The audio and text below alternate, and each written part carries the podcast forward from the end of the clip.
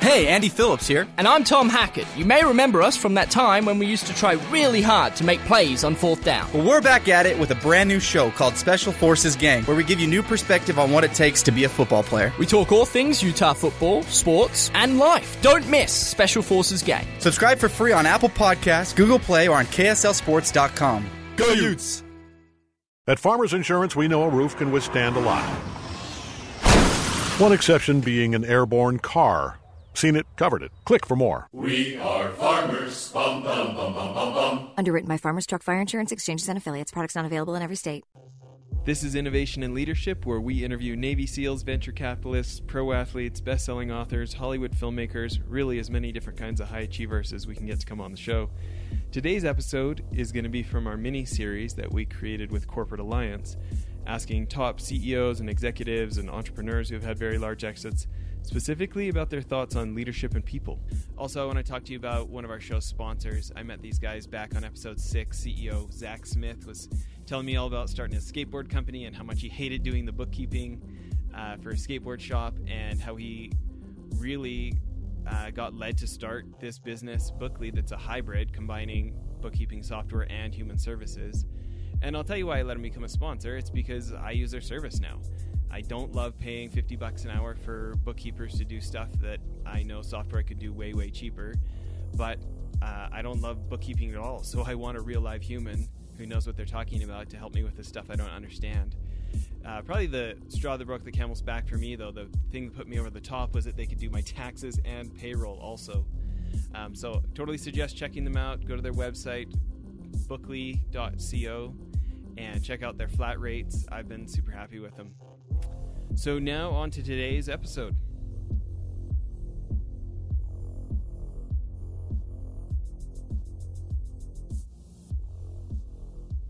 This is part two of our episode with Amy Rees Anderson.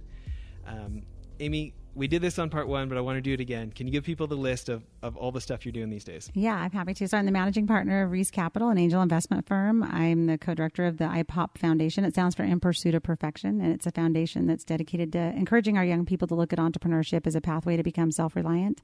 Love to see more young women look at entrepreneurship as well, because um, it really was what helped me be self-reliant when I was a single mom for so long. Um, and then I'm also serving on many boards and writing. I, I, do a daily blog and also contribute to Forbes and Huffington Post and other outlets. Yeah. Well, we talked a little bit about your blog on the last episode, but I, I think people would be interested to hear why you're still writing it after you sold MediConnect Global for 377 million. Why are you still writing a blog five you know, days a week? Is it like seven years you haven't missed seven years I haven't missed a day. Okay. So um, why you made you sell the company for 377 million? Why are you still writing the blog? Well, that's what's interesting is you know I was doing it for the employees, and when we sold the company and I let the employees know I was going to transition out, I was really surprised that they said, "Well, you're going to keep writing your blog," and I was like, "Well, you don't have to read my blog anymore. I'm not your boss. It's okay." And they're like, "No, we really like it."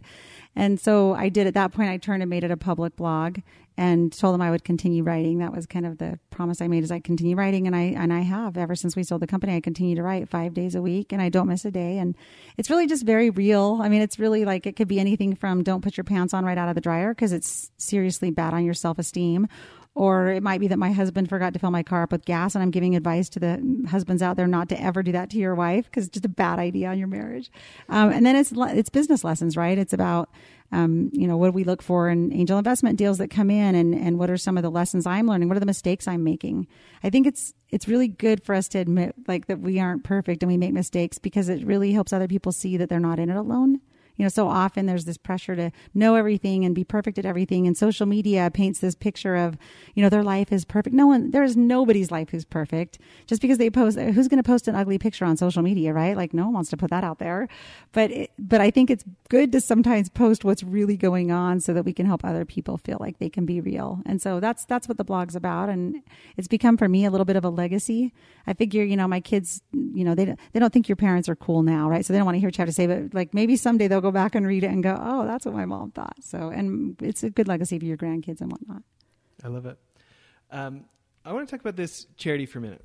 I'm I'm a big fan of uh, entrepreneurship can save the world. So I, I hadn't heard what you were doing before. Uh, tell us about how it got started and what you're doing now. Yeah, so you know, I was I, when I started my first company, it was really to support my kids. I you know I became a single mom with these two kids, and I was the sole support of my family. And entrepreneurship you know, I had I had dropped out of college to be able to at the time put my husband through, and then ended up divorced. And so, um, for me, I was scared to death, thinking, "What am I going to do to support my family?" And I couldn't be a doctor or lawyer, obviously, at that point. So I thought, well, I'll just be an entrepreneur because that's what you do if you don't know what you're going to do.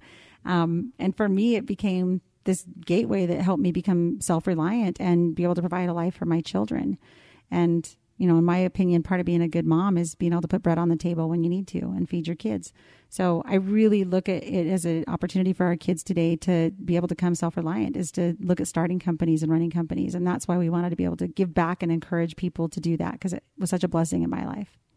And so, what year did you start it? Um, I started in 2012.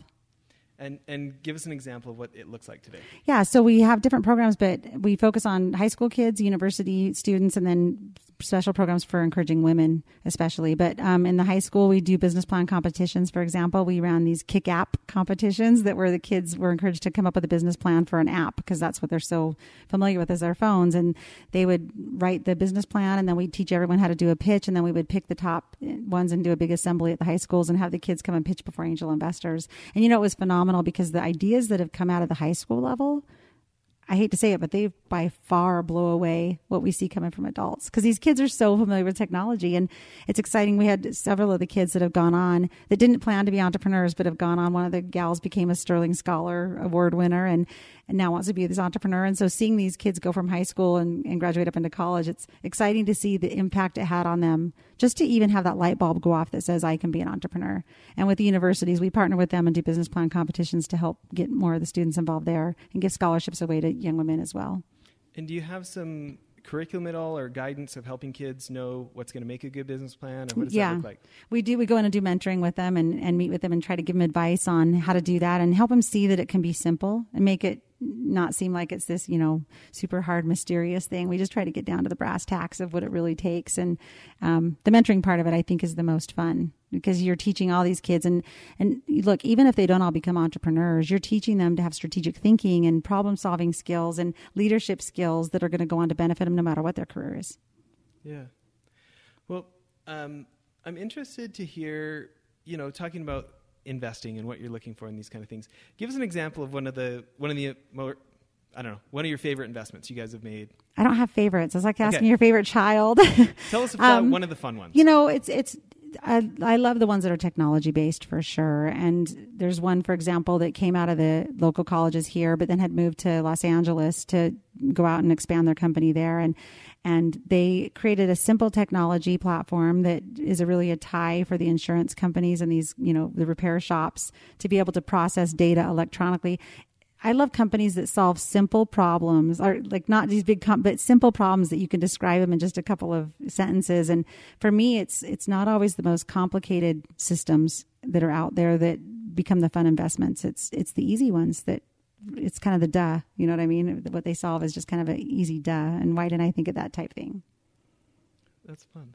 So, um, thinking about the leadership lessons you learned and knowing how to associate with the right people, what, what's an example of some of the advice you guys are giving the, the these firms that you're making your angel investments in, You know- specifically around leadership and connections and networking? And? Yeah, I think the networking side, especially when we're younger, right? There's that insecurity to approach people, and you always kind of feel like you're the dumb one in the room. I think just by nature, everybody kind of has, unless you're arrogant, and then it's like that's not a good thing either.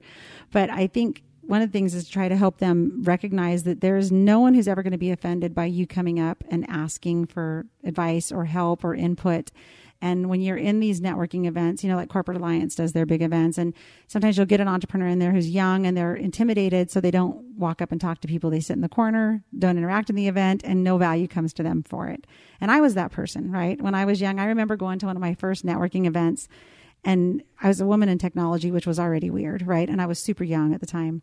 And I would sit in the corner and go to the event and wait for it to be over. And one day someone came up to me at an event and was like, Hi, you know, I just wanted to say hi and introduce myself. And I was so happy. Like everything in me wanted to scream, I love you right now. Is just in my inside voice. So I didn't say it out loud.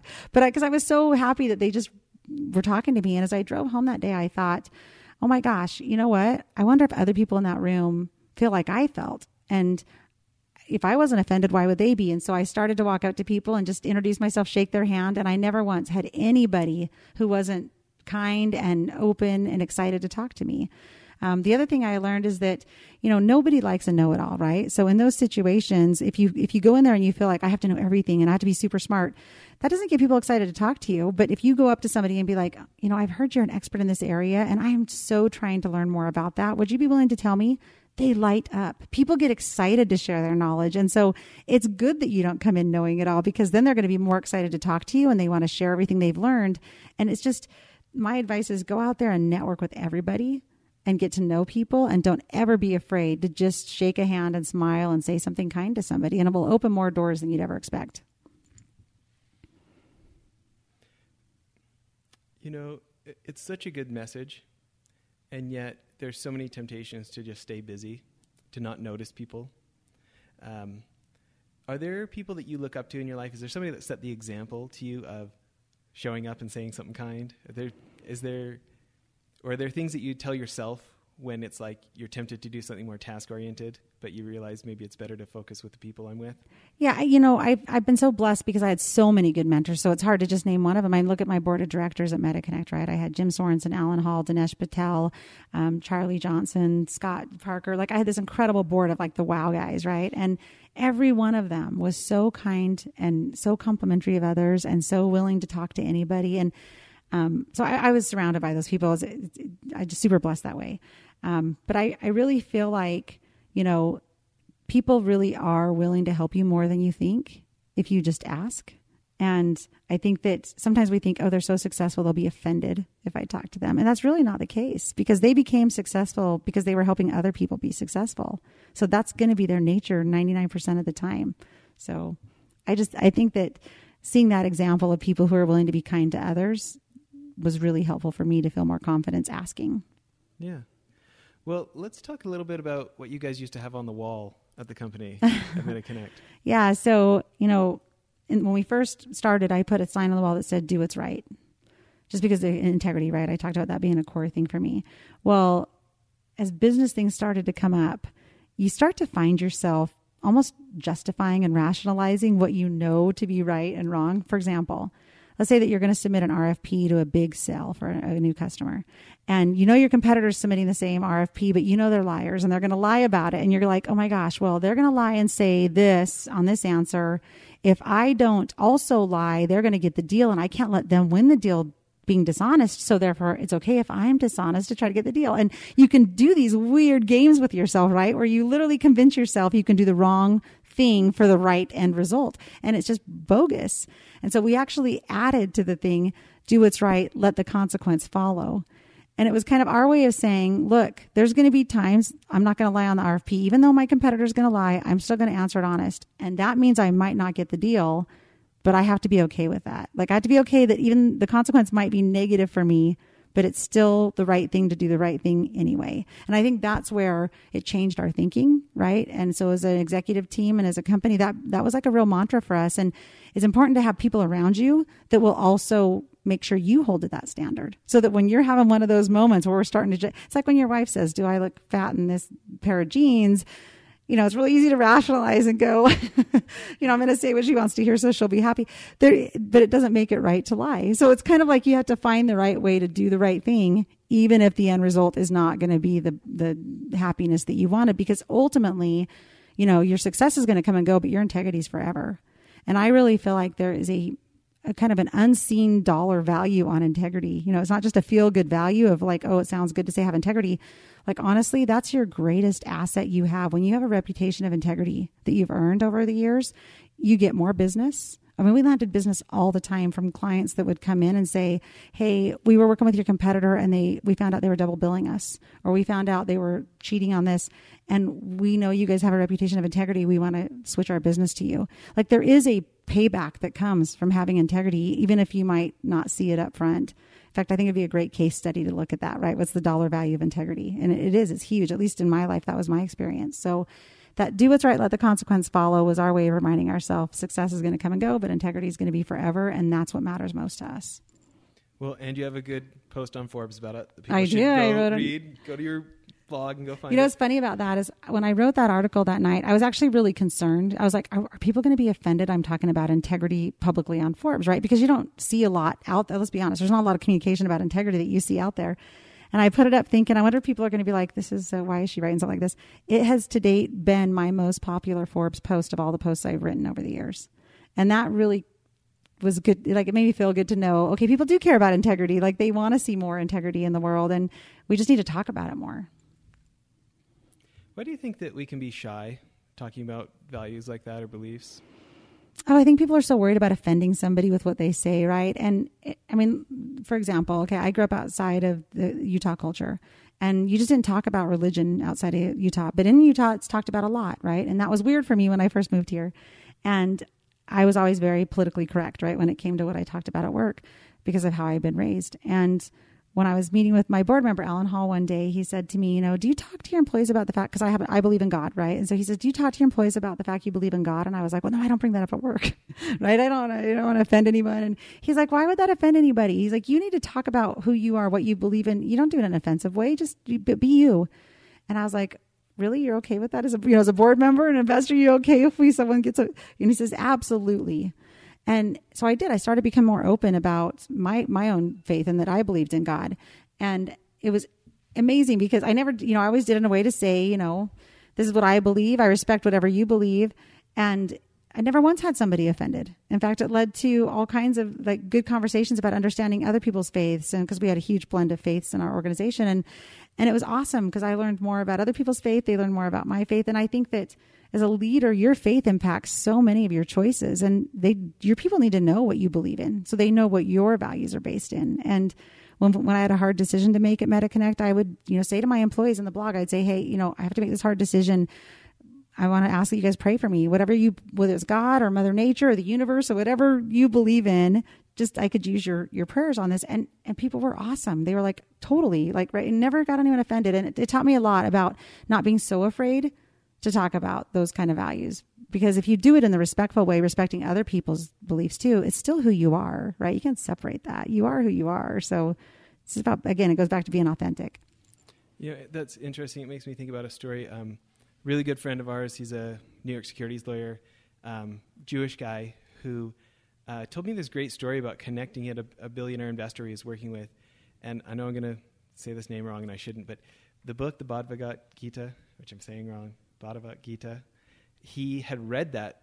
He had read, you know, this guy's church book, essentially, yeah. right? And it was such an impressive thing. I mean, you're thinking, so, you know, not the most touchy feely people in New York all the time, right? right? So he's a securities lawyer that became an investment banker. Yeah, yeah. Okay? Not the most enough like, said. Not the most gushy of people. Okay. Yeah. Um, and it was like such a start for a long term friendship with this extremely busy uh, billionaire with all these international holdings and stuff. And it was an interesting story for me of of um, like you said, it's respectful but acknowledging, and um, it, it, helps you get to. I mean, like it's how you bond with people, right? Like I love learning about people's religious beliefs, just of all faiths, because it teaches me about you know who they are and it also shows me the common threads we all have even if we believe different things there's still so many commonalities there and you can focus on the differences or you can focus on the commonalities right and it totally changes your perspective of people when you choose to look at the commonalities and you're willing to be open-minded and listen you know really like to, with, listen with the intent to understand. So, but isn't it interesting how in almost any conversation, could be at home, could be at work, could be anywhere, there's the opportunity to discuss what we agree with what the person just said, or the opportunity to discuss with what we disagree. And, and doesn't have such an effect on where the conversation goes, which one we choose. Absolutely, because I think that it, it's kind of it's going to shut somebody down really quick the second you, you know, I, I I have a really hard time with all the negative social media stuff that goes on these days where people are like having these public fights about issues to try to prove who's right and who's wrong. And I'm like, oh my gosh, you're killing me. Like, do you really think anyone is going to be convinced because you are super negative about that? Like, who's ever going to be like swayed to what you think by someone who's really kind of in your face and just cutting you down for your beliefs as opposed to someone who's willing to say, help me understand how you feel. Let me help you understand how I feel and and having a conversation more that way like that's what persuades not not the well you're so dumb because you believe this you know what i mean? It's just it's just funny how people get it in their mind that's going to make a difference to be negative. Yeah.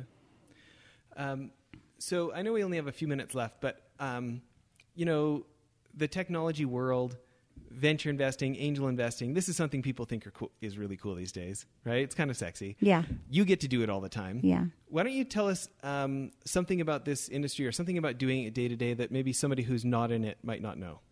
You know, for me, I did, like I said, I didn't grow up with a tech background, right? And I think being a woman, especially when you're younger, you kind of think of technology as just a bunch of sweaty guys in a back room. No offense to the stereotype, but that's kind of what the picture is. So girls don't usually want to get excited about it. And I didn't realize what a knack I had for technology until I started hearing uh, people's problems right in the medical space and i started to just draw screens. It was just simply i started designing software by just literally drawing a screen on a piece of graph paper not realizing that by drawing the screen and then writing down what every button did and what it should lead to that i was designing the specs of a software system. And when that when when I started to kind of do that, actually, I and then learning to code so I could just understand enough to be dangerous, right? To be able to throw down the BS flag when your programmers are going to tell you it takes ten times longer and costs ten times more. Um, as I started to learn that, I'm like, you know, gosh, girls have such a creative knack for the user experience because women by nature tend to pay attention to you know the the user like men are more factually based you know just by stereotype. And women tend to be very creative and worry about how do you feel about how that was right? And i i realized that women have such a knack for that side of technology and yet we don't do much to promote it to our young girls as being this creative role within technology.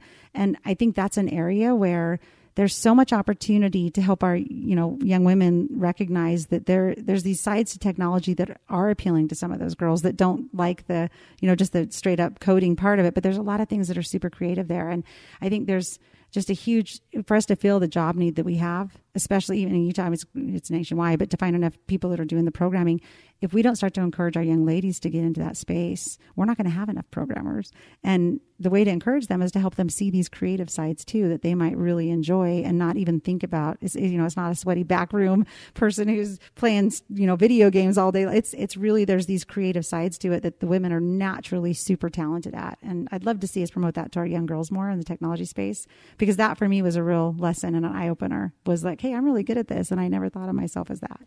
Yes, I have a 13 year old daughter who keeps coming to me with entrepreneurial ideas, right? And um, there are a lot of times that she's thinking so linear and it's trading her hours for dollars, right? Yes. And and we really do try to encourage her to think about the opportunity to leverage and and how can you work once get paid many times, whether it's intellectual property production or what are what are the chances for digital distribution of this idea, honey? You know. Well, and, and all of our kids, frankly, should be learning to do basic coding, you know, software coding and, and development when they're young. I think it should be in our required courses for when they're in, in high school growing up, right? We used to take typing. I took typing class. I don't know if you did, but on the typewriter. so sad how old I am. But, but I think that our young people everybody should be learning that. Because how can you do anything in today's world without having a core understanding of technology and how it works and what's possible? Like you'll open their minds to what's possible if we expose them to it. And i think that's something where there's just never a downside to having our kids learn that. Even if they don't do it like uh, that was my day-to-day job right? But just learning what could be done helped open my mind to what problems i could solve. I love it. Well um, i know we're about out of time. Last episode we we ended with uh, one of your best pieces of advice. Um, that you ever received. This time, let's do this. Let's have you give everybody your your blog URL one more time, and then uh, what's a question that you don't get asked in interviews that you wish people would ask? Ooh, that's a hard one. Well, let me first start with the blog site. So it's Amy Rees Anderson. It's A M Y R E E S A N D E R S O N dot com forward slash blog is where the blog site is. A question I don't get asked. Ooh, I've been asked so many questions. I can't think of one that I haven't been asked. Um, or just one that you like to answer when you get asked it? Well, I think, you know, the the balance thing. You always get asked about work life balance, and I always kind of laugh because I don't know why people think I have that down because I certainly do not. But I don't think anybody has work life balance down. I think that's a struggle for all of us. But I think that um, you know one thing that for me was a big life takeaway is that there's a lot of things that we can spend our time on that just don't matter, right? And then one of the things we used to keep on our little walls of the cubes for people in the office was is what I'm doing right now leading me to where I want to be or to what I need to accomplish. And it's like so much of our time day to day we spend on things, you know, and, and, some of it's fun stuff, right? And that's that's fun to do. But there's a lot of things we do that just don't matter, and we worry about stuff that doesn't matter. Five years from now, are you going to look back and care about this thing that you were stressing over all day to day? No. So I think that um, and I guess it ends up going back to a piece of advice here, right? Sorry about that, but I couldn't It's great. a question. Let's do it. But it's like just just learning in life to separate what really matters, what doesn't matter, and is what I'm doing right now worth stressing over? Like, can I actually solve the problem? And if I can't, then stop stressing over it and, and focus your time on the things that matter. Cut some of those things out of your life that don't matter or that are distractions from what really does matter in the end. Because I think perspective is huge, and if you can keep proper perspective day to day, you're going to be so much more successful. Because I, I for one you know i stress over a lot of things that are just stupid. There's nothing i can do. So you got to just let it go. And i think that's an area where again we don't talk about it as much right? But i think it's probably some of the, if i could go back and talk to my younger self and be like here's what you need to know i would say seriously it, first of all it's like way better than you think it is. Nothing's nearly as scary or bad as you feel like it is today. And the things that seem like huge emergencies today are really not going to be an emergency tomorrow. You know, um, that's where I think faith comes in, right? Like whatever your faith is in. For me, it was like that thing of I was like, what do you mean have faith about business? How are you gonna have faith about business? What does that have to do with business? But really, it does because you know those those things where you're freaking out at night and you want to be with your kids or whatever, and you've got these client contracts that have to get done. And I'm like, well, how, how am I supposed to have faith? Because God's not going to come down and write a contract for me, right? Like he's, he's not going to step in and do that. So what do you mean have faith? But it's really about the fact that you can spend that time with your family and the next day, maybe that contract was supposed to be ready by 10 a.m., but the client's going to give you a pass till noon or something. That's where the faith comes in, right? Like it's in other ways. And, and so just focus on what matters. Don't, don't change your priorities out for anything because you, you, when you, when you get forward 20 years, 30 years, 40 years from now, you're going to look back and there's going to be things you're going to regret and things you won't care about. And think about those now so that you're always focused on what really matters, right? And, and keep those priorities. I love it. Got nothing to add. That's perfect ending. Thanks everybody for listening. Check out Amy's blog. Thanks for making time, Amy. Thank you. Well, that's it for the episode. One other thing I wanted to tell you about. If you remember the guys from Convoy uh, in episodes back, Ken Free and Trent Mano, I went on one of their CEO trips to New York and I met a guy named Brent Thompson, very successful entrepreneur. He was former CEO of Jive Communications, big uh, company now, I think three or four hundred million dollars. Anyways, he uh, he started a new company called BlipBillboards.com. I'm super stoked they're a sponsor now. But I, I remember a year and some ago when I met him, I thought it was genius. Instead of having to buy six months or a year's worth of billboard um, for thousands of dollars, you can buy eight seconds at a time for like 10 or 20 cents. You pick what billboard you want it on, what time of day you want it to run, and it just puts so much power in the hands of, of marketers and CEOs who want to try something and see if it works. You can buy as many or as few as you want, change it as many times as you want. Uh, I think now our podcast is being advertised on billboards in like 18 different states because we have these guys as sponsors. We're pretty excited about it. Hope you check out blipbillboards.com. Thanks.